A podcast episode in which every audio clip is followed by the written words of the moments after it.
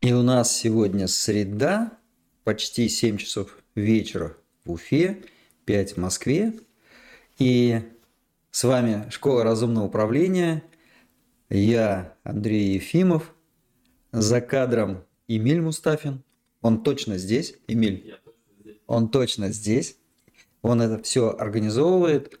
И мы все, что мы делаем, мы делаем для предпринимателей, для малого бизнеса, который хочет вырасти. И наша большая цель – помочь предпринимателям быть успешнее, сильнее, свободнее. И как всегда, в этом, в этом прямом эфире мы ответим на ваши вопросы, связанные с управлением, с регулярным менеджментом, как с инструментами менеджмента, так и с технологиями, так и со смыслами. И, как всегда, от вас есть вопросы. И первый вопрос, ну вот еще формально одна минута до начала. И все-таки давайте еще немножко, еще немножко и начинаем. И первый вопрос. Почему владелец бизнеса выгорает? Вы, наверное, уже знаете, кто постоянно читает наши публикации, кто смотрит наш канал, вы знаете, что а, мы считаем, что правильно, прежде чем разбирать что-то, договориться о терминах, что какое слово означает. А, владелец бизнеса понятно, выгорает. Вот под этим словом такие разные представления об этом выгорании. Кто-то говорит, что устает от работы, вот это плохое такое состояние. Кто-то говорит о потере мотивации, потери желания творить. Кто-то еще говорит о разном. Вот я понимаю под словом выгорание это действительно потеря сил, нежелание больше заниматься какой-то темой. Я устал от этого, человек говорит. Мне уже все равно, я уже не хочу этим заниматься. И знаете, а причина этого для меня очень понятны. И они абсолютно те же самые, что для ребенка, который не хочет в школе учиться, надоел. Обычно это накапливается к средним старшим классам. Выгорание в отношении учебы. Сотрудник, владелец, политик, кто угодно. И я считаю, что главная причина в том, что человек делает что-то, с чем он внутри не согласен – он делает что-то против себя, против своих настоящих представлений о правильном, о своих целях.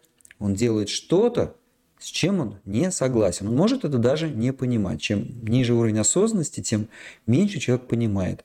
Ну, плохо себя чувствую, а почему не знаю? Как вообще вот эта идея? Не от того, что он много работает и не отдыхает – не от того, что у него много не получается, слишком большие барьеры, слишком много неуспеха, неудач. Не от этого. Это присутствует, но главная причина, что он что-то делает в направлении чужой цели. Или использует инструменты, которые он считает, не надо их использовать. Они неправильные, не нужны, но я это делаю почему-то. И вот давайте посмотрим на владельца бизнеса. А, вообще, постоянно в работе, сталкиваясь с предпринимателями, которые являются владельцами бизнеса, а, мы об этом много раз говорили, мы выделяем по-хорошему две крупных группы предпринимателей. Это предприниматель, который а, делает какую-то полезную вещь, полезный продукт, товар, услугу, полезный для людей, хороший, правильный, полезный для людей продукт, и хочет на этом нормально много заработать. Это одна группа. И вторая группа предпринимателей, которые хотят заработать денег на чем-нибудь, на теме какой-то. Сегодня а, давай майнить крипту, а завтра давай возить откуда-то чего-то. Сейчас импортозамещение, давайте. И еще раз, я сейчас не говорю, что что-то хорошо, что-то плохо.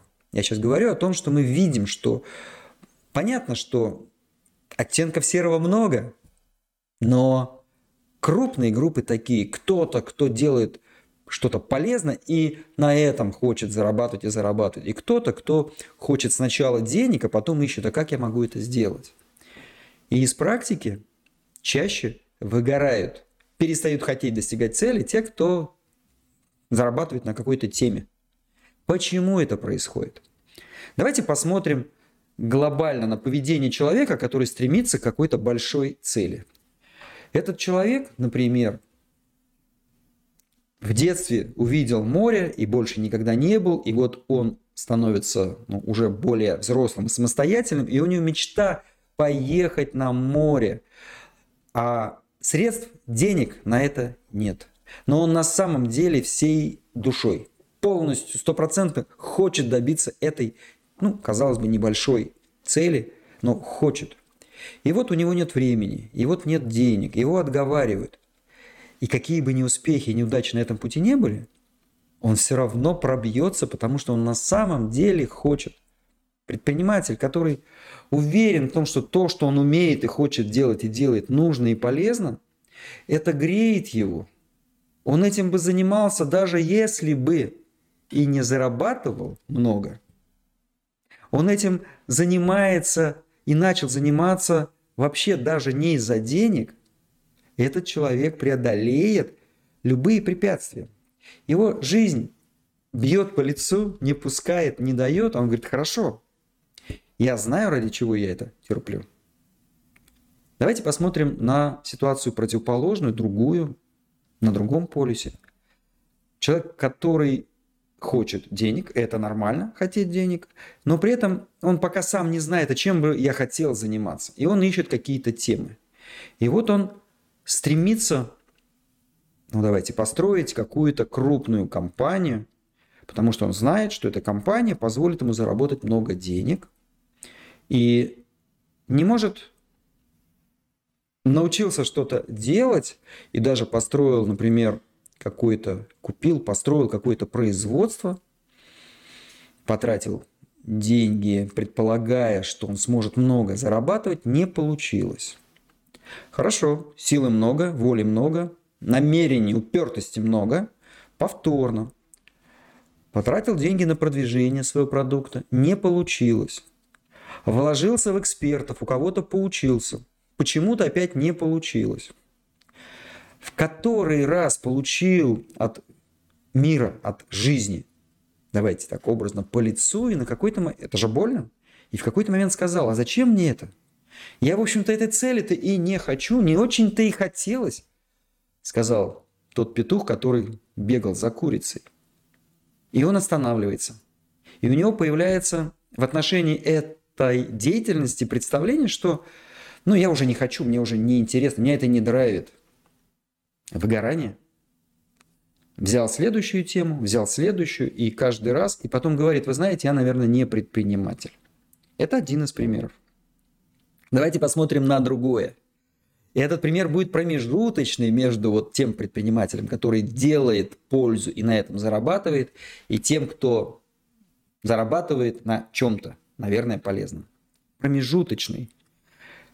Предприниматель, любая область, например, а, например, человек хочет, чтобы вокруг него все были красивые, здоровые, хорошо выглядящие, умеет сам создавать, ну, например, какие-то косметические средства или делать какие-то процедуры косметические, организует вокруг этого бизнес.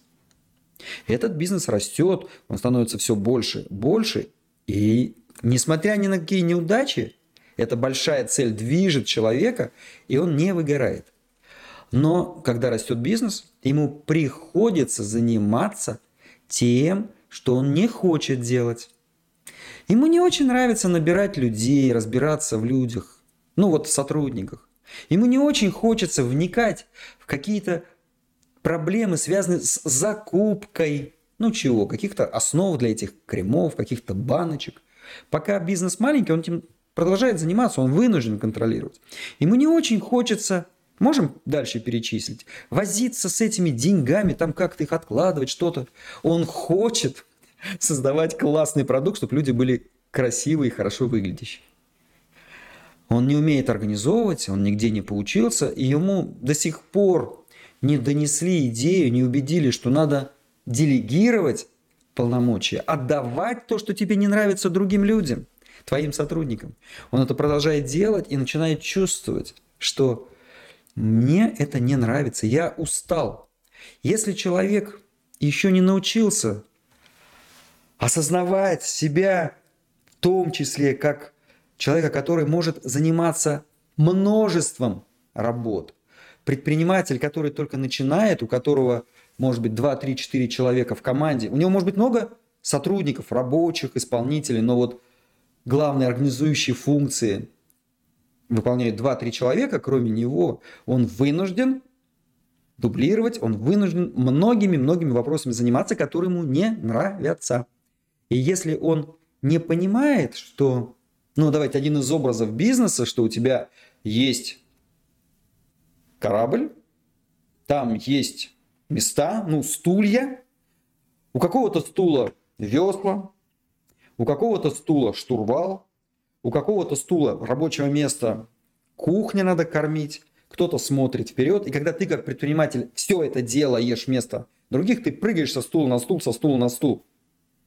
Как сказал один молодой и очень крутой предприниматель, представьте, что у вас в компании 21 стул, и ты на всех на них сидишь, перепрыгивая время от времени с одного на другой.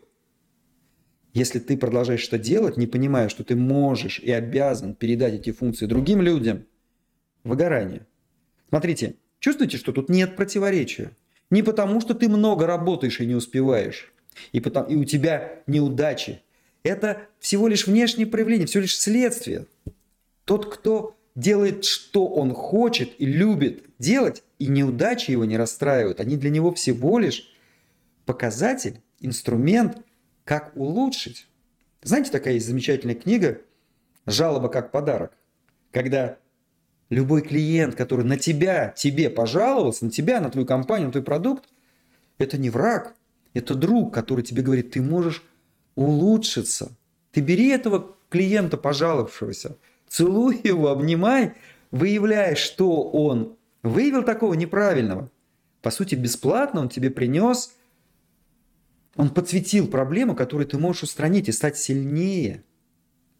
Так вот, не неудачи являются причиной выгорания, а следование в направлении неинтересном для тебя, уважаемый предприниматель, следование к чужим целям.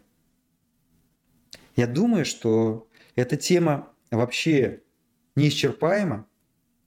Есть целый блок, целый курс, целая тема выявления личного предназначения. Предназначение – это то, для чего ты предназначен в очень грубом примере чайник предназначен, чтобы кипятить воду для чая, довести воду до правильного состояния, да? нагреть ее до температуры, обеззаразить при этом. Это предназначение чайника. Как бы ни звучало грубо, но у любого из нас есть свое предназначение. И когда предприниматель понимает, зачем он здесь, то он и идет к своей цели и не выгорает. Усталость бывает. Поехать отдохнуть бывает. Это временное явление, это просто усталость, не выгорание. Выгорание – это, понимаете, вот в слове самом рассказано, на что надо посмотреть. Есть спичка или деревянный брусок, полено, камин, в печь, и выгорело оно. Там только уголь или даже зола. Больше тепла и энергии из этого бруска из этого полена не получить. Вот что такое выгорание. Человек не хочет и не способен дальше действовать в направлении. А если вы просто устали, ну посмотрите, спросите совета у человека, который разбирается в питании, у фуд-коуча какого, ну понятно, такого, у которого есть результаты и кого вам могут рекомендовать. Измените питание, витамины, отдых, съездите в отпуск. Но это все равно вторично. Если ты занимаешься тем, что любишь и хочешь, выгорание практически невозможно. Если ты при этом понимаешь суть, организационную суть бизнеса, что бизнес это какое-то ограниченное количество функций. Мы выделяем 7 главных функций. И на эти функции нужно найти людей, чтобы они эту работу делали. А ты, как владелец, как предприниматель, как основатель бизнеса, делаешь только то, ради чего ты этот бизнес затевал. Вот, наверное, такой мой ответ про выгорание. Как вы думаете, какой, какая профессия чаще всего подвергается вот этому выгоранию? Люди какой профессии, занимающиеся чем чаще всего, говорят, я больше не могу, я устал, это не для меня. 30 секунд на размышление. Наверное, очевидный ответ – люди, занимающиеся продажами. Люди, занимающиеся продажами. Почему? Да потому что в нашей культуре, к сожалению, очень часто считается, что продажи – это не обманешь, не продашь, считается, к сожалению. Что продажи – это что-то связанное с неэтичным отношением к клиенту, навязывание клиенту чего-то, втюхивание чего-то клиенту. Но это плохие продажи. Продажа очень этичная деятельность, если к ней правильно относиться. Потому что правильные продажи, они заключаются в выявлении проблемы клиента и понимании, могу ли я своим товаром, услугой, то есть своим продуктом решить эту проблему. И настойчиво, если могу решить проблему клиента, добиться и даже заставить клиента купить у меня, потому что если он у меня не купит, он не решит эту проблему, и он проиграет. Вот это этичные продажи. Хороший продавец переживает, что он не сумел продать, когда он видит, что он решил бы проблему клиента. А если клиенту не нужен ваш продукт, плохой продавец. Как бы это ни звучало для многих владельцев странным, ну, мне же нужны деньги, ну ладно, пусть он там. Но тем не менее это так. Первое – это главная, основная профессия выгорающих, люди, которые честные, хорошие, занимаются продажами плохих продуктов, не тем, что они считают правильным, когда их компания, руководитель обязывает продавать что-то, что им не по душе, идти против совести. И он говорит, я больше не хочу, не могу, выгорает. Я очень надеюсь, что это не относится к компаниям, вас, слушателей нашего канала «Школы разумного управления», относится к кому-то другому. Есть еще профессия, которая точно так же очень часто приводит к выгоранию. К сожалению, люди, занимающиеся работой в госуправлении, в правительстве, очень часто выходят оттуда, говорят, я больше не хочу. Они сталкиваются с такими ситуациями, с которыми не согласны, поправить не могут. Но это выбор всегда каждого. Если мы говорим про бизнес, то самый распространенный менеджер по продажам. Второе – это, наверное, все-таки руководители, наемные руководители компаний, не предприниматели, наемные руководители компаний, которые точно так же занимаются не совсем тем, чем хотели бы, и делают что-то против, ну, давайте, может быть, очень жестко, против совести, против своего представления, как правильно делать.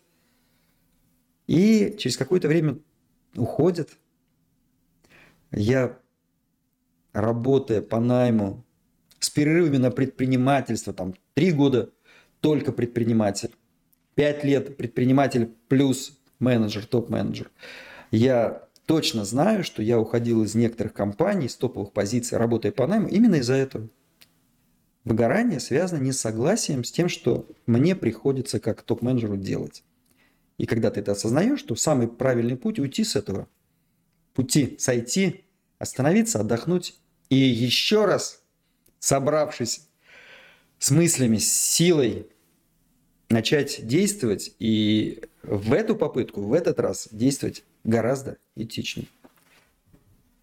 И на сегодня про выгорание, пожалуй, все. Как с этим бороться, если будут вопросы, интерес, давайте в следующий раз можем об этом поговорить. Следующий вопрос. О Шикарный вопрос. От чего зависит 90% успеха бизнеса? А, вы знаете, мы, наверное, об этом писали в канале, и, наверное, я в какой-то встрече нашей говорил об этом.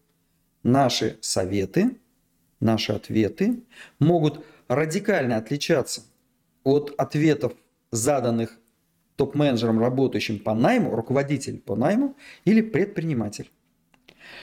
Если такой вопрос задает руководитель, то я бы сказал, что действительно 90% успеха, ну давайте, пусть не бизнеса, а какой-то части бизнеса, зависит от команды, от людей, которые это делают.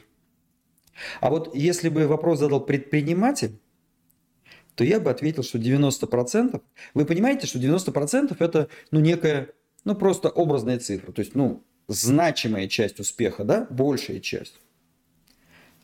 Человек, который задал про 90%, ну, я бы сказал, все-таки правило Парета 80 на 20, 80%. Так вот, для предпринимателя я бы ответил так. Не от команды. Да, люди – это значимейшая часть. Но это следствие вашего поведения, вашей бытийности. 90% успеха зависит, ответ предпринимателя, от вас, уважаемый предприниматель. Потому что вы, если вы основатель бизнеса, вы полная причина всего, что происходит дальше. Это вы, если что, собрали не ту команду. Вы говорите, команда у меня не та, а ведь 90% зависит от команды. Нет. Этот ответ правильный для руководителя, который чаще всего не может по своему желанию поменять команду. А, во-первых, придется объяснять владельцу, чего ты там людей ты меняешь. Я настраиваю не всегда это принимается. Во-вторых, очень часто в сотрудниках есть какие-то неприкасаемые. Друг, владелец, родственник. Это очень сложно влиять. Очень сложно. В крупных компаниях это вообще бывает почти невозможно. К тому же, если это корпоратив, крупная компания, корпорат, да, то там такое количество условностей. Поэтому давайте еще раз. Да, люди наши все, но если ты предприниматель, основатель бизнеса, то ты организовываешь найм людей на свой корабль. Бизнес – это корабль. И а ты принимаешь того неспособного, того ленивого, ленивого того, того, кто тебе не подходит. Поэтому мой ответ такой. Для предпринимателя ответ 90-99% зависит лично от тебя, потому что ты все дальше создаешь в своем бизнесе. Да, для руководителя, конечно, от команды. Я руководитель производства, например, а нанимает мне руководителя службы персонала. И нанимает никак не может тех нанять, что нужно. И я машу рукой, говорю, ну ладно, хоть таких давай. И тут есть действительно вот это, ну, некая возможность сказать, что а, я так крут в производственной, например, области или в области закупа или в области продаж, или в области программирования, в любой области. Но вот никак мне не могут найти людей. Подумайте, если есть какие-то несогласия с этим, да, готовы ну, пообсуждать, ответить на вопросы. Я думаю, что вы уже услышали и за, запомнили, что это наша принципиальная позиция. Ответ владельцу будет часто другой, чем ответ просто руководителю тяжело воспринимать, когда ты и руководитель, и владелец.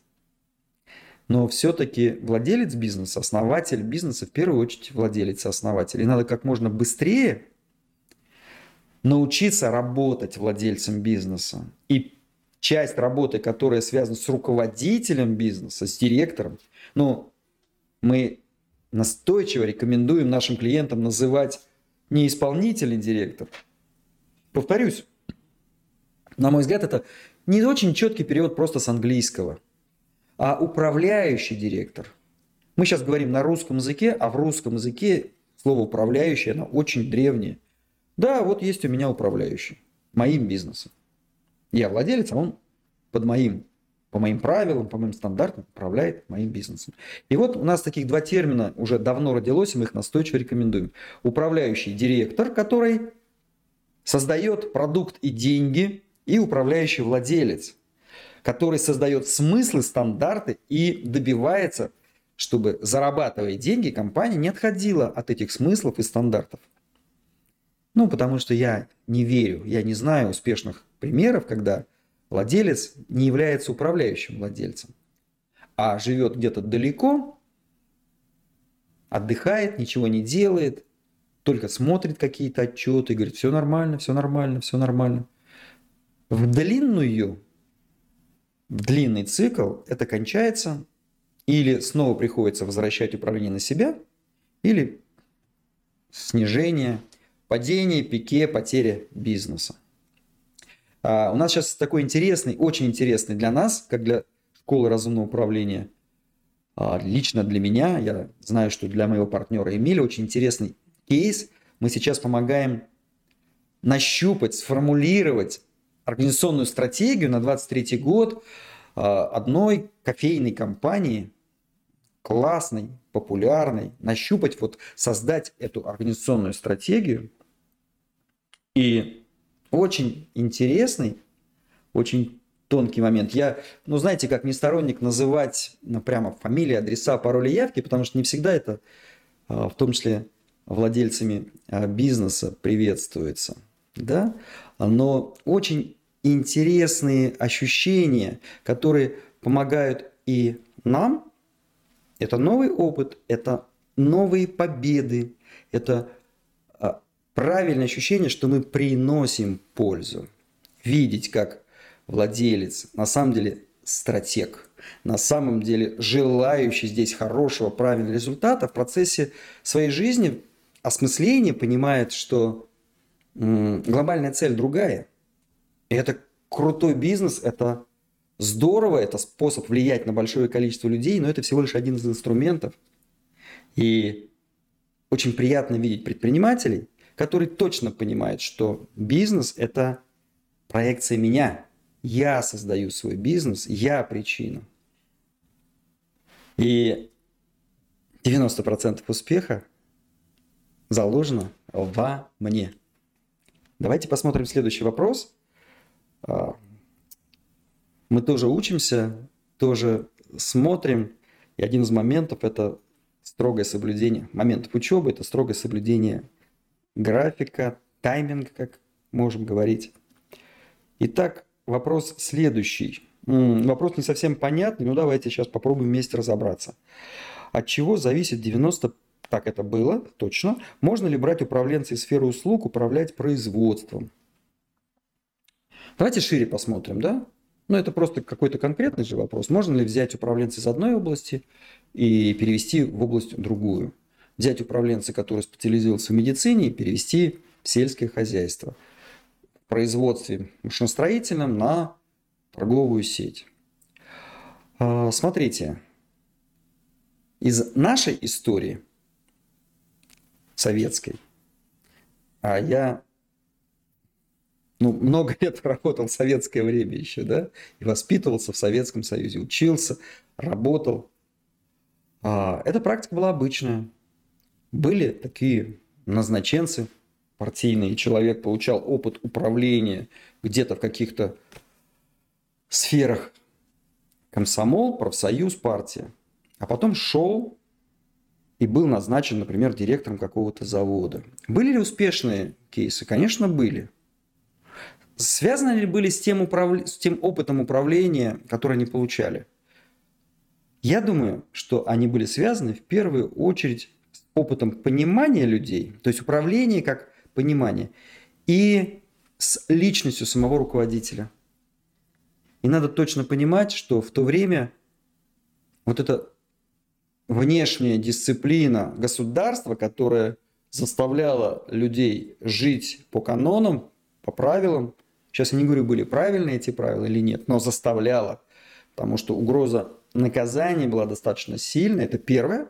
Второе, вот это пропаганда, которая ну, заставляла или которая приводила к тому, что очень многие люди верили то, что говорилось с экранов телевизора и со страниц газет. И на самом деле, деле считали, что так опять сейчас не говорю правильно, неправильно, но вот эта пропаганда приводила к тому, что люди на самом деле изнутри считали, что так правильно. И вот такой человек, приходя на предприятие, совершенно незнакомое, под этим влиянием, воздействием действительно мог собраться и делать то, что ему было не очень интересно. Но вот партия сказала надо, исполняем, да? То есть вот этот вопрос.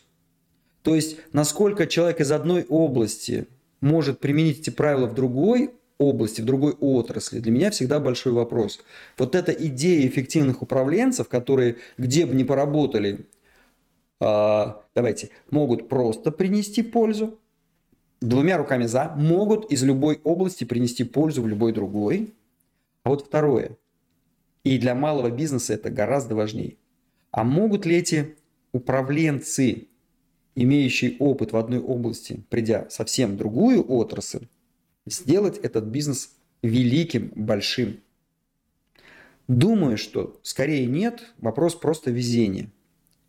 Потому что специфика любой области новый. Животноводство, химическое производство, медицина, машиностроение и так далее. Огромное количество специфических вещей. И еще раз давайте вспомним про выгорание, вот про ту идею, что человек настойчиво делает, движется, прикладывает, не уставая много усилий к цели, которая нравится. И если он перешел в другую отрасль из-за денег, потому что я был директором по продажам, продавал канцелярские товары. Это условный кейс, это не, не, не, не настоящий пример. И теперь успешно продаю мясо-колбасную продукцию. Да, возможно. Технологии близкие. Но только, а сможет ли он сделать великие продажи? Сможет ли он действительно душу вложить в это. Обращаясь к владельцам, не к руководителям, потому что руководители сейчас скажут, с какой стати я должен вкладывать душу. Платите? Нормально. Атмосфера хорошая внутри? Нормально. Есть возможность учиться и расти? Нормально. Душу вкладывать не собираюсь. Уважаемые предприниматели, основатели бизнеса, выросшие до того, что вы готовы уже нанимать топ-менеджеров себе, помощников, делегировать им а какой вариант вам больше нравится, когда человек приходит и душу вкладывает, потому что ему самому очень интересно именно в вашей области расти? Или он просто приходит как сухой профессионал, ну что ж, я вижу, здесь плохо ставятся цели, нет недельного планирования, формулировки результатов какие-то кривые. И устраняя это, действительно поднимает, улучшает состояние дел как в своей области. Это уже хорошо. Достаточно ли вам? Если достаточно, значит замечательно. Берите из любой области человека, даже можно не спрашивать, насколько тебе классно работать вот в нашем бизнесе, именно вот в нашей области. Если недостаточно, то тогда вам рекомендую. Мы это рекомендуем всем. И это достаточно стандартная технология, кусочек технологии, да, стандартный инструмент в найме, например – на собеседование, ваш менеджер по найму, неважно, как он называется, это может быть и просто менеджер, и директор по персоналу, и, возможно, вы сами это делаете пока, пока не обратились к нам в школу разумного управления, и мы вам не помогли освоить систему безошибочного найма. Так вот, один из первых вопросов, который вы задаете кандидату, с которым вы общаетесь, вот тут у вас рядышком висит на стеночке. Оформленный хорошо, красиво, четко, понятно. Ну, давайте назовем такой плакат, такой текст, в котором говорится о том, ради чего ваша компания существует. Назовите это миссией. Вы можете сформулировать это как цель компании. И ваш вопрос вашему кандидату, прочитайте, пожалуйста, как в одной компании. Мы делаем мир прочнее – я не очень понимаю, что это такое, говорит кандидат. Красивый слоган, да? Красивый лозунг. Надо еще бы... Что за этим стоит? Другой пример. Другая компания говорит, что давайте сейчас не буду называть название, но тем не менее. А, мы делаем для наших клиентов максимально правильные и полезные решения, и там дальше расшифровывается в какой области. Наша цель, чтобы наше оборудование было, и дальше говорится, вот какое оборудование, по всему миру стандартам применения для вот наших клиентов. И если клиент видит на оборудовании наш знак, то он знает, что символ, гарантия качества, надежности, долговечности и так далее. И задается вопрос кандидату. Прочитали? Понятно? То есть важно, чтобы это было понятно написано, да, а не общие фразы. И он говорит, ну да, понятно а какой вклад вы готовы сделать в достижение этой цели, когда вы придете к нам в компанию. И внимательно смотрим.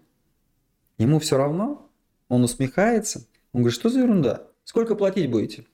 Или он говорит, вообще знаете, не задумывался, но вот прочитал, ну вообще круто. Я бы хотел работать в такой компании, которая ставит такие большие и классные цели. Я пока не знаю, ну давайте, ну вот я, например, там в продажах, ну я бы всем клиентам об этом рассказал, я бы постарался, чтобы мой, моя работа сделала вклад в это.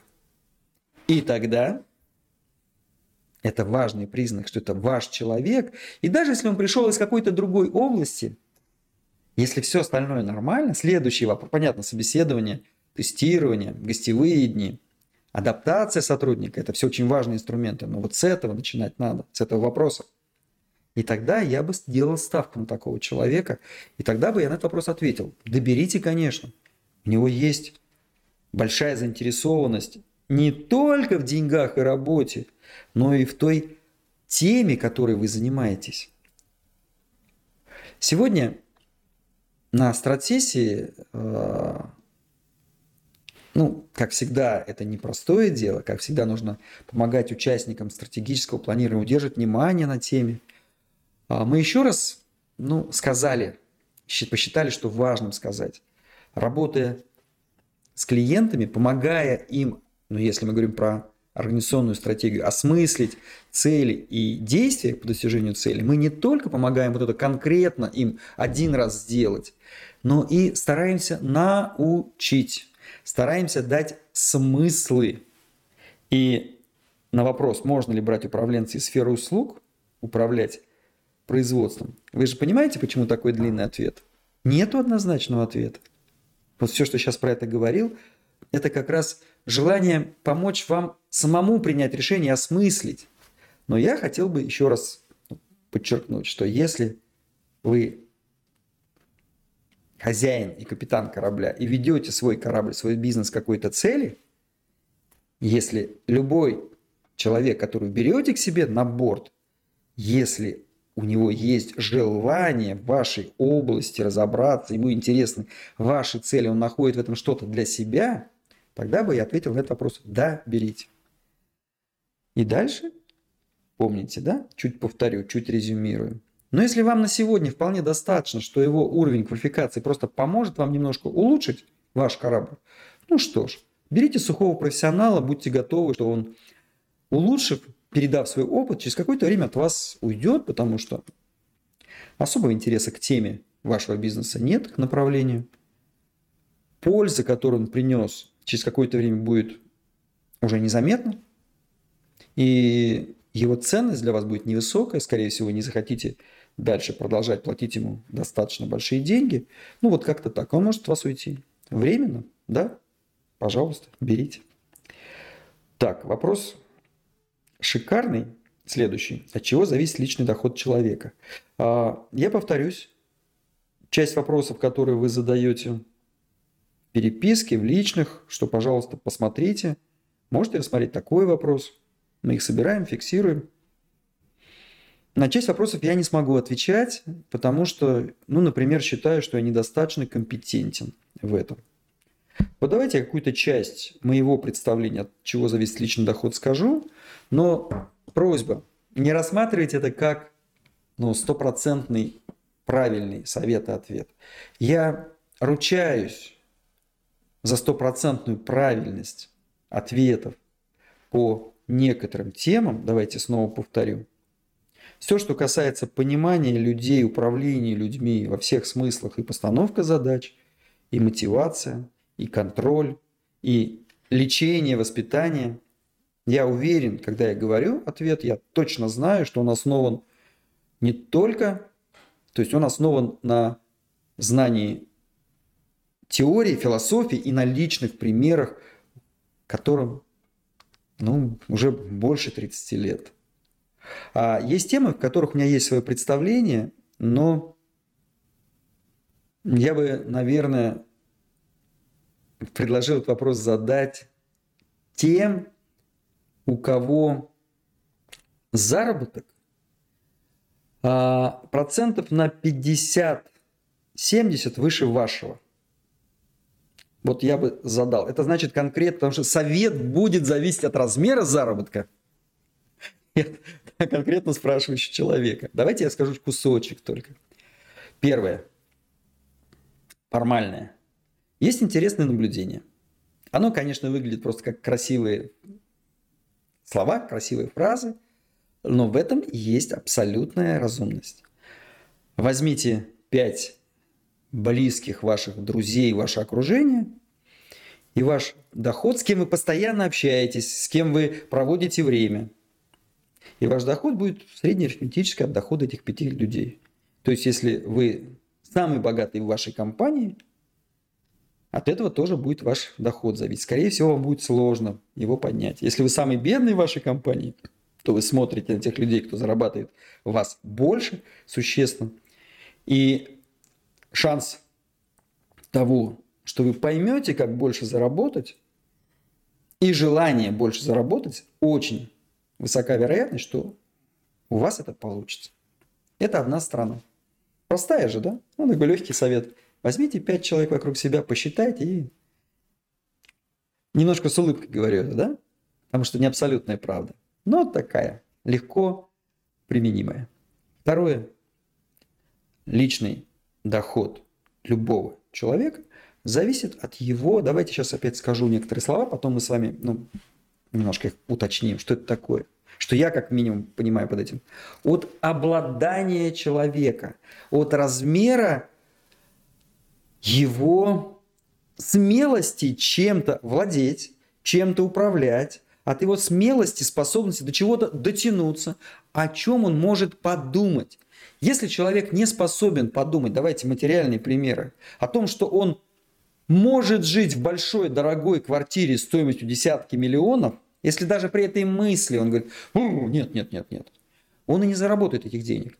Я сейчас не говорю, что он должен в ней жить. Потому что совершенно может быть разумным снимать квартиру. Потому что, например, квартира вашей мечты стоит 50 миллионов, а с вашим уровнем дохода и бизнеса сейчас это неразумно. Не значит жить. Но смотреть на нее, размышлять примиряться и не чувствовать неудобства – это один из показателей уровня обладания. Касается автомобиля. Я вот сейчас без машины, потому что это новый мой этап жизни, когда я пробую вот этот вариант. Но при этом а, совершенно спокойно готов при необходимости купить, арендовать и прочее машину ну, практически любого уровня, а, если это будет разумно. Про обладание мы говорим, да? Про способность подумать, дотянуться, потрогать, попробовать. От этого зависит доход. Как повысить уровень обладания? Здесь мы с вами одну уже сторону рассматривали. Если вы отмотаете в нашем телеграм-канале куда-то далеко, Эмиль, мы сможем ссылочку сделать на табличку, где уровень этики, уровень... Да. Сможем. То мы ссылочку сделаем. Вот была одна из публикаций, где вот это наблюдение эту зависимость а, я когда-то увидел, рассмотрел, поискал в литературе, спросил друзей, знакомых, людей, с которыми я советуюсь. Нет, не было в таком виде. Это все сформулировано, оформлено. В какой-то степени это мое наблюдение, моя матрица достижений материальных, уровень обладания. Когда мы рассматриваем мощность человека – какие он может высокие, какого размера цели он ставит, его представление о том, что правильно, что неправильно, об его уровне его этики, о том, как он на самом деле ведет, сколько у него силы есть, не нарушать те личные правила, которые он считает правильными, честными. И, соответственно, от этого, от его уровня самооценки, и уровень самооценки приводит как раз и к тому уровню обладания. Вот это одна сторона. Одна сторона. Второй термин, э, его редко используют, я редко его слышу, но в нем очень глубокое, глубокий смысл. Это уровень необходимости. Когда человеку вот так нужны деньги, внезапно он может их зарабатывать, он начинает их зараб... он начинает искать, он начинает смотреть. Возможно, это разовый инструмент. Это как при пожаре выпрыгнуть со второго этажа и не побояться, не сломать ноги или сломать и наплевать. Главное, жив остался. Уровень необходимости. Вот от чего зависит этот самый уровень обладания. От вашего от вашего поведения, от ваших ежедневных поступков, насколько они совпадают с вашим представлением о честности, о правильном, о разумном, и вот уровень необходимости, насколько вам сейчас нужны деньги. Итак, мы с вами выявили несколько факторов, да? Насколько вы честны. И когда я говорю честны, не про абсолютность, не про, не про абсолютную честность говорим, а насколько вы честны по отношению к вашим стандартам, насколько вы соблюдаете, насколько вы делаете так, живете так, как считаете правильно. Вот про это. От уровня необходимости. И, несомненно, первая история про пятерых людей в окружении. От среды, в которой вы живете, растете, и какие нормы, в том числе потребления, там считаются правильными, разумными. Это не абсолютно, это всего лишь, всего лишь ну, какая-то часть жизни. И это то, что я вот готов. Вы чувствуете, тут не было, почти не было конкретных инструментов. Но в том, что я говорю, посмотрите, возьмите листочек бумаги, напишите вот эти три составляющие. Я думаю, что если реально кого-то это интересует, личный доход, то вы увидите там прямо точные инструменты, как нужно действовать, если вас не устраивает сегодня этот доход – хотелось бы больше. Как нужно действовать, чтобы это произошло? А конкретную рекомендацию, где надо работать, не скажу. Вот. И второй вопрос, как пробить стеклянный потолок. Стеклянный потолок, наверное, я понимаю, это как раз вот предел по доходу компании, человека. Ну, очень близкий вопрос, как увеличить личный доход. Личный доход человека, личный доход компании. Давайте про компанию сейчас проговорим, потому что про уровень обладания а, да, чуть отвлекусь. Я думаю, что каждый мог слышать совет, если у тебя низкий личный доход, возьми что-нибудь в кредит. Совет очень круто звучащий. Совет очень такой, знаете, вот инстаграмный, что прямо хочется передавать его. Подумайте глубоко, правда для вас лично или нет. Я недавно смотрел фильм а, про основателя компании Lamborghini. Ну, фильм, возможно, наверное, вполне средний, но мне просто интересно было вот эта история. А там отец вот этого основателя говорил, назвал итальянскую пословицу. Я сейчас, а это потом можно восстановить, посмотреть дословно, как было сказано, но смысл такой, что и это фильм итальянский, видимо, эта пословица там действительно существует. Человека, человеку, у которого нет кредитов, незачем работать. Смотрите, это с одной стороны правда, с другой стороны ловушка. Очень красиво, звонко звучащий совет. И а, много есть советов. Ну, не можешь больше зарабатывать, так тебе просто незачем. Возьми кредит, возьми квартиру в ипотеку. Сразу появится необходимость. Смотрите, я не готов советовать это. Иногда это работает, а иногда нет.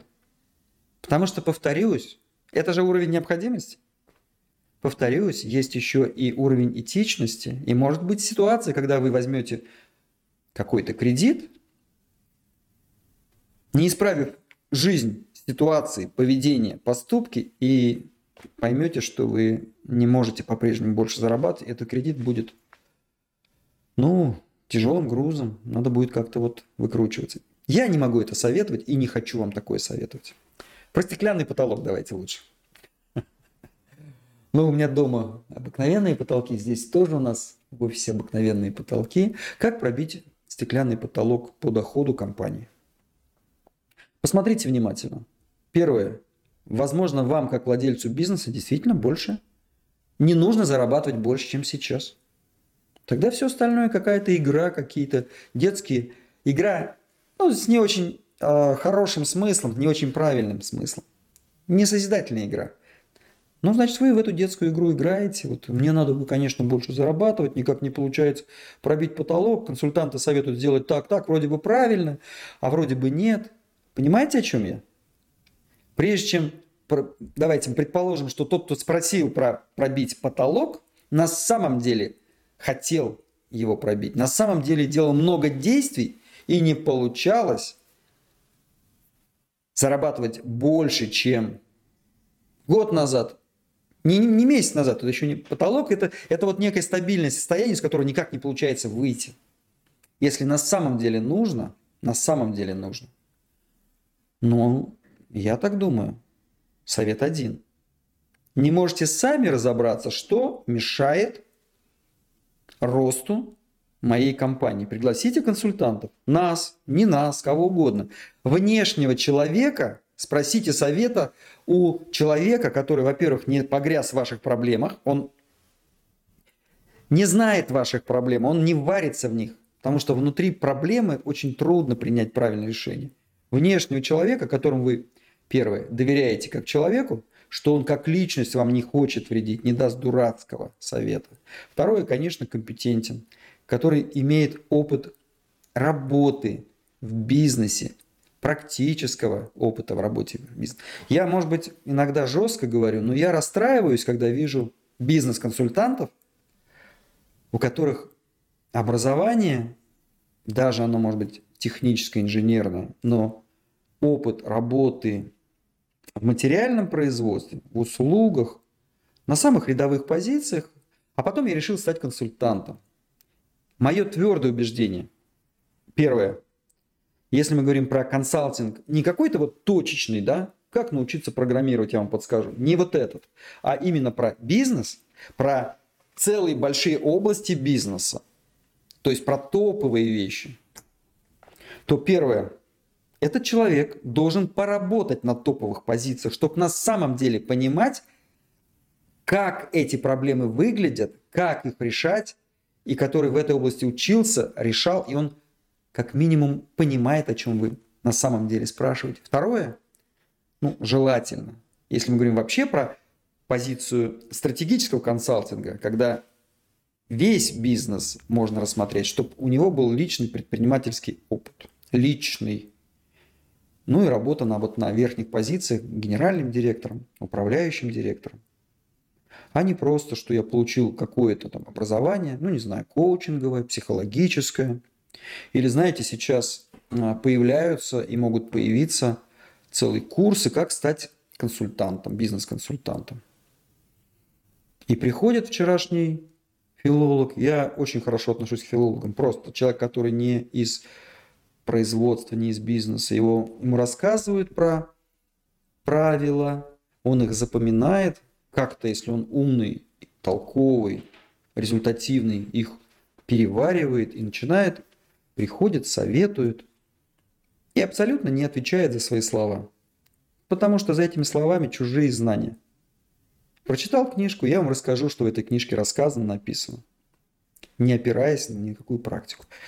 Я немножко ушел в сторону, давайте про стеклянный потолок. Так вот, надо разобраться, если сам, у самого не получается,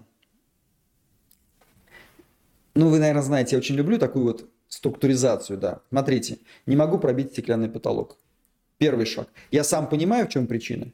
Понимаю, не понимаю. Если не понимаю, я должен пригласить кого-то, кому я доверяю, у кого есть опыт и доверяю как личности и как эксперту в данной области. Спросил, он мне посоветовал, если я согласен, действую, проверяю, получилось, не получилось.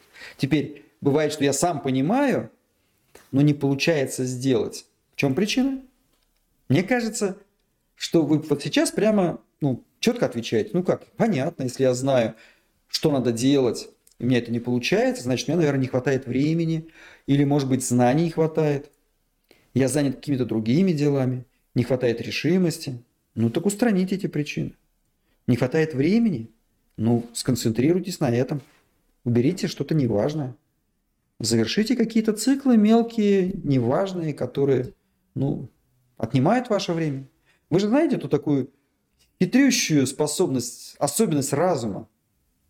У нас в разуме как будто есть какие-то ячейки, где у нас дела запланированные, начатые, незавершенные хранятся. Но там нет размера ячейки, они все одинаковые. Дело сменить масло в автомобиле и дело разработать стратегическую программу по повышению продаж, они занимают одинаковые, они как бы как по названию, да, они в разуме могут быть одного ранга.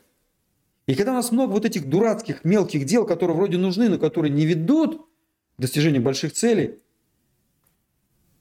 мы не сможем заниматься большим. Если вы уже предприниматель с доходом, заведите помощника себе, личного помощника, который разгрузит вас. Тут есть немножко разница. Бизнес-ассистент – это правая рука, который, ну, это специалист, который делает ваше поручение квалифицированно. И просто помощник, который билеты закажет. Куда еще? Что там? Ну, масло поменяет в машине. Или попросит что-то. Но организует это все. Мелкие дела какие-то. Увидите, у вас появляется больше энергии, и вы уже способны приложить усилия. Мы все про потолок разговариваем, чтобы пробить этот самый потолок. Смотрите, я думаю, что вот мы с Эмилем посоветуемся, возможно, вот эту тему, потому что я смотрю, здесь несколько вопросов, связанных с ростом дохода, с ростом дохода компании человека. Здесь не вопрос не как увеличить продажи, да? Потому что это очень технологичная вещь, как увеличить продажи. Там вообще все понятно. Там прямо делай раз, делай два, делай три. А с ростом это сложнее. Потому что, повторюсь, может быть, вам как личности не надо больше увеличить. Вы не хотите. Вот. Наверное, мы можем пошире. Вот сейчас у нас есть, идет цикл статей, как уволить сотрудника, который ну, не подходит вашей компании. Мы можем, если на этой... Э, давайте мы вопрос этот поместим в конце, да, и мы можем ведь провести такой опрос? Да. Интересно ли э, технологию, она, вот эта технология очень разветвленная получается как увеличить личный доход. Потому что там есть, вот я как говорю, что вы хотите, не хотите, знаете, в чем причина, не знаете, если знаете, почему не делаете. Мы можем сделать 2-3 статьи на эту тему, которые, мне кажется, могут помочь и будут интересны и полезны. И давайте вот это, подводя итоги здесь. Чаще всего, потому что вы на самом деле не хотите увеличить свой доход и не хотите пробивать этот стеклянный потолок. Или страшно, или незачем. Следующий вопрос. Вот. Смотрите, у нас уже 8 часов практически, но я бы очень хотел ответить на этот вопрос. Наверное, в следующий раз, может быть, даже последовательность будем менять. Какие показатели обязательно должен видеть владелец бизнеса? Крутейший вопрос. Спасибо тому, кто его задал. Вы владелец. Я надеюсь, что вы уже готовы перейти в стадию управляющего владельца. Это означает, что у вас в вашем прямом подчинении управляющий директор, и вы от него, от его работы хотите не слова слышать, шеф, все хорошо, не переживай, а видеть какие-то показатели. Не отчеты читать, что неплохо, но требует много времени, и в этих отчетах словесных может быть скрыт какой-то риск, замазана какая-то неудача. Не таблицы с э, миллионом цифровых данных, потому что вы можете не увидеть, вы можете не понять тренды, вы можете не понять, от вас в конце концов просто могут скрыть какую-то информацию. Когда 100-500 миллионов чисел, данных, бывает трудно увидеть все. И бывает трудно не уви- увидеть, что а каких-то данных-то нет – Визуализация, графики, диаграммы, картинки. Первое, какие показатели? Первое, они должны быть визуально вам видны.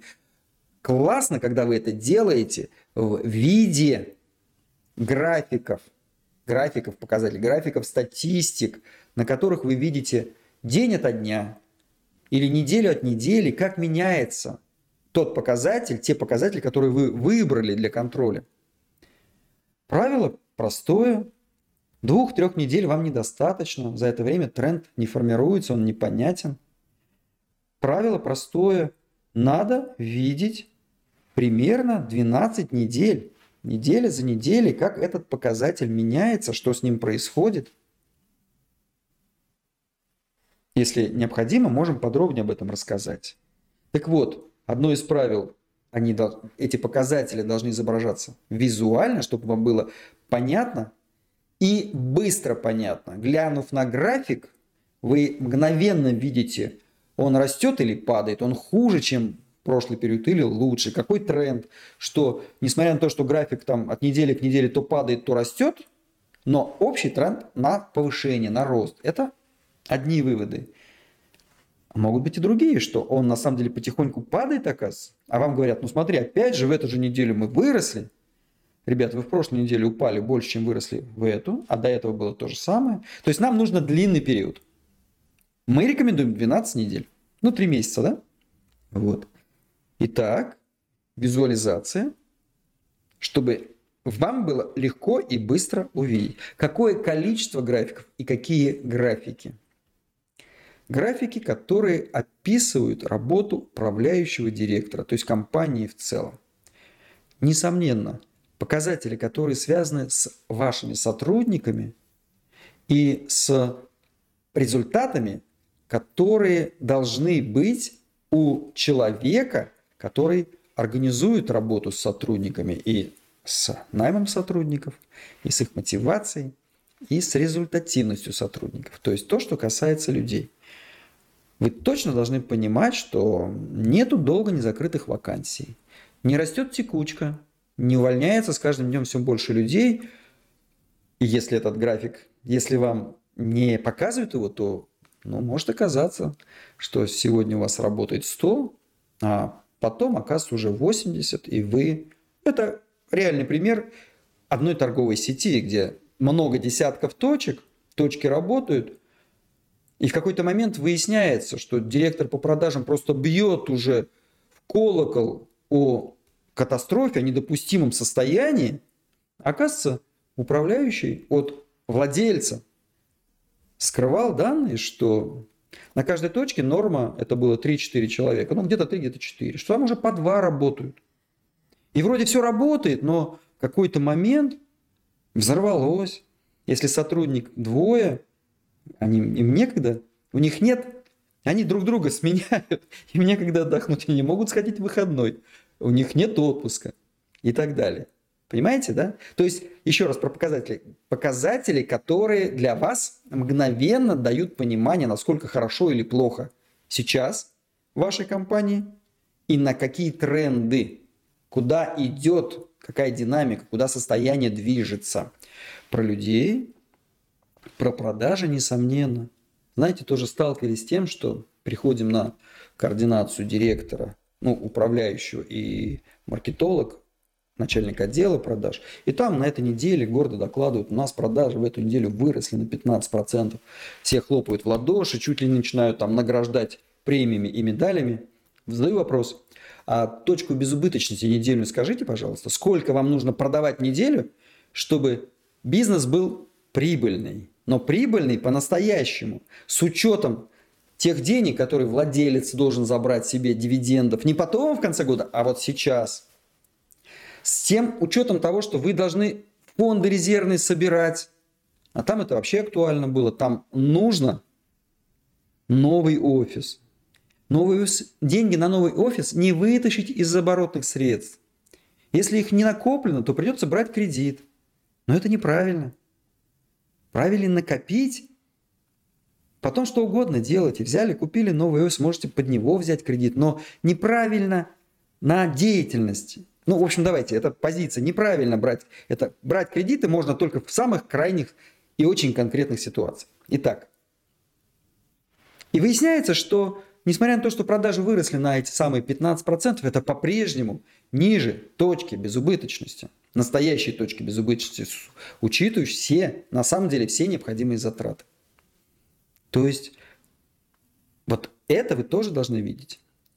Затраты на продвижение вы можете хотеть видеть, если они значительны. Про наши активы, растут ваши активы или нет. Про производство, сколько чего сделано.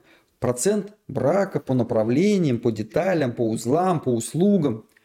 Удовлетворенность клиентов, растет она, не растет, в нужном она диапазоне. Вот показатели, которые вы должны видеть от вашего управляющего. Я сейчас говорю, что мы рассматриваем случай, когда вы уже управляющий владелец, и у вас есть управляющий директор.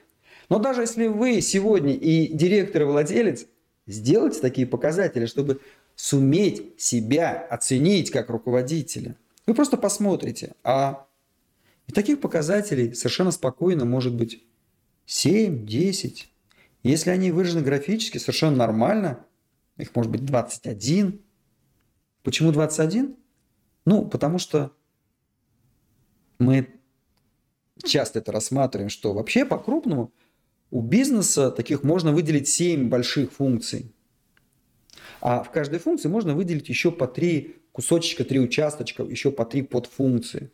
Ну давайте на простом примере, если мы говорим про производство, его нужно запланировать, то есть подготовить документацию, добиться, чтобы было оборудование, чтобы было понятно, сколько нужно этого оборудования, сколько материалов, сколько нужно людей. То есть первый блок вот в этом производстве продукта запланировать, потом добиться, чтобы производство было обеспечено, то есть обеспечить, закупить товарно-материальные ценности, станки настроить, наладить, проверить, людей уже нанять и обучить, и потом сделать, произвести этот продукт.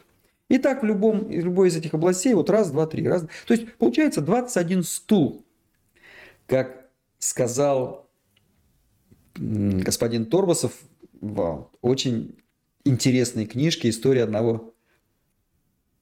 а, Так, история одного агентства, да? Есть история одного Олега, это история одного агентства. Рекомендую. Книга не новая, но тем не менее я лично...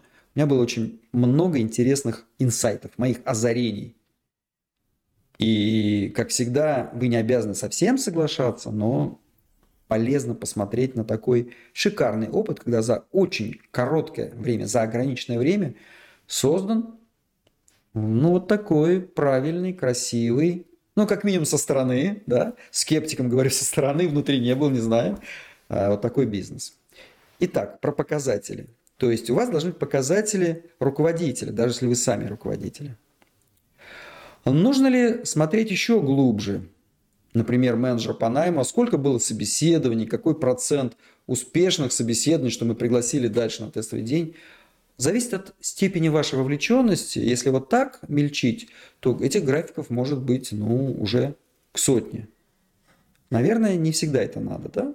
Но пока у вас маленькая компания, выберите те области, в которых вы хотели бы понимать, что там происходит – и в визуальном виде, в самом простом и доступном для вас, требуйте, добивайте, чтобы они были. Теперь давайте посмотрим про вас лично как владельца. Я напомню, что если вы хотите работать владельцем, а не всем на свете, управляющим владельцем, который влияет и заставляет расти свой бизнес, расти во всех смыслах, быть более правильным, более упорядоченным, более денежным, или, может быть, вы хотите меньше времени тратить на этот бизнес, расти, улучшаться, то напомню, что мы выделяем 7 функций, которые, 7 областей, которые вы как владелец не можете неправильно отдавать их от себя.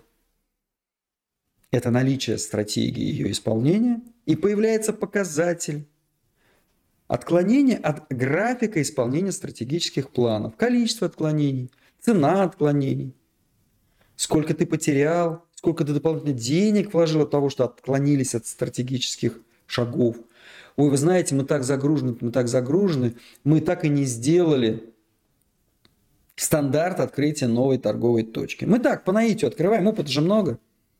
Чего вы так долго открываете? А почему так дорого вы открываете? Стандарта-то нет, и вы не понимаете. То ли это некомпетентность вашего сотрудника, то ли это прямой вред вам. Можно же имитировать деятельность. Можно же за ваш счет еще парочку точек построить.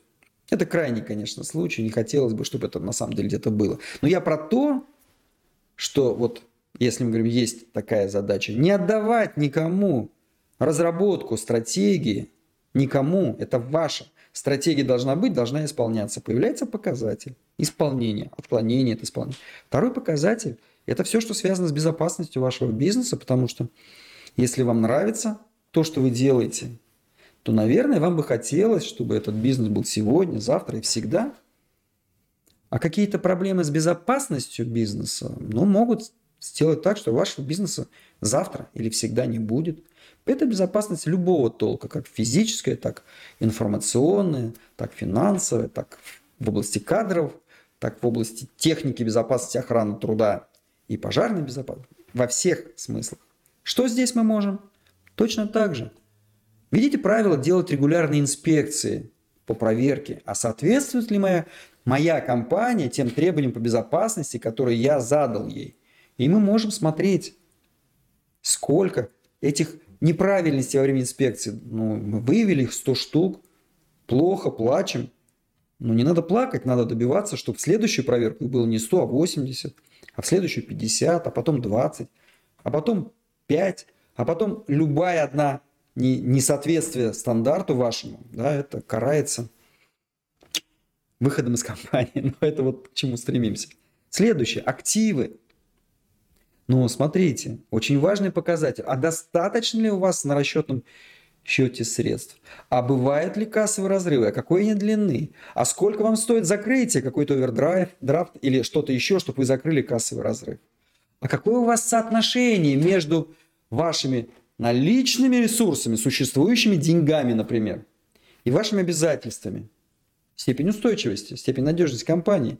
Если вы должны всем, всем, всем, причем должны по договорам, в разумное время вы там, не просрочиваете ничего, но вы должны, а у вас денег меньше, вопрос задуматься, насколько вы в финансовом смысле стабильная компания, стабильная от каких-то финансовых форс-мажоров, которые, если мы посмотрим, почему-то эти черные лебеди прилетают все чаще.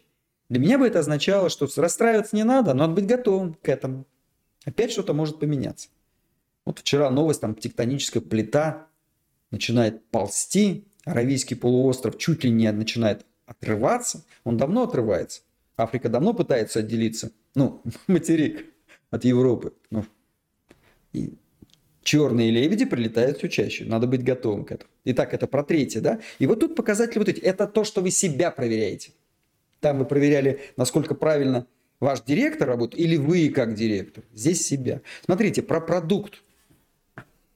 Важнейшая история. Вы точно должны понимать, что вы производите и продаете. У вас точно должен стандарт, диапазон возможных отклонений от идеала. И вы абсолютно четко берете и контролируете инспекциями разовыми или постоянным контролем, насколько вот это качество соблюдается, не отклоняетесь ли от этого. Это очень простой показатель, что мы делаем какие-то инспекции, проверки, например, в производстве, и количество дефектов, оно не растет. Значит, мой продукт по-прежнему в нужном мне диапазоне качества. Количество обращений от клиентов не растет, плохих обращений не растет. Это, с одной стороны, показатель директора, с другой стороны, я бы как владелец, и я как владелец, я хочу это видеть и хочу контролировать. Такой, такая область, как технология управления. Но смотрите, давайте вот вернемся к третьей, к третьей области, где вот финансы. Мне бы, например, очень хотелось точно понимать, и для меня это был бы важный показатель, хотя он, конечно, к финансовому блоку больше может относиться, это, это степень отклонения от прибыльности компании. Я запланировал на период, на год, на полгода, на квартал какую-то прибыль. Причем, ну, если вы в финансах разбираетесь, понимаете, там много видов прибыли бывает, да? Ну, например, я взял и операционную прибыль. Ну, вообще маржинальную прибыль, прибыль от производства какого-то продукта. Я бы хотел, например, поставил задачу, чтобы она повышалась, например, или не снижалась, была в правильном диапазоне. И буду контролировать, какие, на вопрос отвечаю, какие показатели. Да? Вот, давайте дальше. Про технологию управления я бы хотел понимать, есть стратегический план, есть меры по улучшению, в том числе и управляемости компании, реализуя или не реализуя. То есть немножечко сдвигается к стратегии, но тем не менее для меня важный был бы показатель именно вот этот. Круто, если вы смогли бы, например, померить а, прибыль, выхлоп, пользу от вложенных средств на совершенствование этой технологии. Мы взяли и создали автоматизированную систему, взяли и внедрили платформу Quant. Что произошло? Потратили столько-то, столько-то много денег, а есть материальная это выгода от этого. Ведь это же золотое правило, что польза, выгода от каких-то внедрений должна превышать затраты на эти внедрения. бывает сложно посчитать, потому что это часто нервы, время. Но правильно было посчитать. Следующий пункт, который я бы никогда не отдавал от себя, это мое понимание моих ключевых сотрудников, от кого бизнес очень сильно зависит. Их настроение, их планы. Потому что если они уйдут от меня, то, ну, хорошо, бизнес не умрет, но будет тяжеловато, будет сложно заметить. Я бы хотел сам понимать, что там происходит. Не только через директора своего, но и сам. Вот смотрите, вот если завершать тему про показатели, нельзя назвать универсальные для всех показатели. Первое зависит от специфики вашего бизнеса, от вашей отрасли. Второе зависит от стадии жизни вашего бизнеса. Одно дело вы на старте, другое дело вы уже развивающийся, зрелый. Третье вы вообще на максимуме, на пике находитесь. Будут разные показатели. Да? Вот. Наверное, очень важно в том числе и ваша степень доверия, недоверия, чисто ваши личные качества. Показатели зависят от вас. Главные принципы мы проговорили. Тема бесконечная, очень глубокая, и управление бизнесом на основе, во-первых, стратегических целей и на основе статистик, на основе показателей, это, наверное, единственный правильный метод управления. Я сейчас не говорю про стиль управления, лидерский. Давайте не будем, да? Я сейчас поговорю про цифры, про цифры. А, мы перебрали время, но давайте я все-таки отвечу на последний вопрос, который был здесь. Как вы прокомментируете массовое сокращение в Бигтехе в 2023 году? Ну, хотел сказать, никак не прокомментирую, потому что я не в Бигтехе, но а почему такой вопрос возникает? Ну, сокращение. Ну да, 150 тысяч сократил там, ну в итоге Amazon, Google объявил, многие оценивают, что там 400-500 тысяч будет сокращение. А давайте посмотрим. Это же речь идет о мире. Сколько, как вы думаете, работает в IT-отрасли? Вот, ребят, программистов там и близких к программированию. Не знаю точно, но я думаю, что миллионов 20-30 запросто. То есть какие-то проценты, 1, полтора, 2 процента. Это тренд, но это не критично. Насколько в России это проблема. Ну да, часть программистов уехали за пределы России. Есть в этом проблема? Ну какая-то есть. Но опять, не... Ведь вообще понятно, что происходит, откуда эти сокращения. Был ковид, прекратились коммуникации, огромные страны, Китай, Индия, вообще сели все на домашнюю работу и перестали на самом деле что-то серьезно делать. А это огромное количество тех самых людей, которые вот в этом бигтехе работали. Западные компании, раз нет нормального взаимоотношения доступа к индусам, китайцам, начали искать в других странах. Резко возник запрос на программистов из других. И как бы резкий рост в России очень много ребят, программистов стали вдруг работать на западные компании – ну, не важно, иногда не напрямую, через посредников, но все равно кончилась эта история. Проблемы не стало. Ну да, может повлиять как-то на спрос на российских программистов. Конечно, может. В мире нестабильность. Гиганты думают, акционеры их поджимают. А что это вы так тратите много на э, исследования, на разработки продуктов, которые, возможно, никому будут не нужны? Ну что ж, раз требуете, давайте подожмем. Amazon отказывается от каких-то разработок и исчезает потребность в сотни тысяч программистов. Да? Ну, в целом, Amazon, ну, big, вот самое там Big Tech, Big Data, да. Не готов больше комментировать. Не вижу здесь каких-то фундаментальных трендов, потому что цифровизация мира продолжается, потребность в программистах будет. Возможно, будет перенацеливание – и когда мы говорим про программиста, когда мы говорим про вот этих, вот, вот там же гигантское количество профессий, и ну, на кого-то спрос снижается, а, например, на тестировщиков растет спрос. Не готов. То есть есть целый ряд тем, которые, я считаю, мы как школа разумного управления недостаточно компетентны. И я лично, как Андрей Ефимов, тоже считаю, что... Ну, знаете, вот сейчас мы порассуждали, я просто хотел показать уровень того, что есть большие темы, которые лучше спрашивать где-то в другом месте. Если бы а, спросили, а, как же нам добиться стабильного найма по такой-то профессии, в, таком-то, в такой-то отрасли, могли бы это обсудить. Хотя, скорее всего, тоже предложили бы индивидуальную консультацию, которую мы вам предлагаем постоянно, бесплатную индивидуальную консультацию, примерно за час мы могли бы обсудить, посмотреть и предложить вам какие-то решения. Вот. Ну и, конечно, как всегда, говорю, что наша школа разумного управления специализируется вот сейчас период стратегического планирования на организации и проведении циклов планирования организационной стратегии. Мы впрямую не готовы говорить о продуктовой рыночной стратегии, потому что чаще всего сам предприниматель, сам основатель бизнеса в этом гораздо больше эксперт. Мы говорим о том, что вы знаете, формулируете какие-то цели, и не, почему-то это не всегда получается, а мы готовы помочь вам организовать достижение этих целей. Это организационная стратегия. Хотя в процессе работы всегда продукт, целевые аудитории, сегментирование, всегда мы этого касаемся. И очень часто наши клиенты, предприниматели находят, принимают решения по продукту, по целевой аудитории вот, в процессе обсуждения оргстратегии. Это вот большой блок организационной стратегии. Сейчас мы ведем несколько циклов одновременно, помогаем людям посмотреть на стратегию и разобраться, спланировать, как себя вести в этом году, в 2023 году, чтобы добиться целей.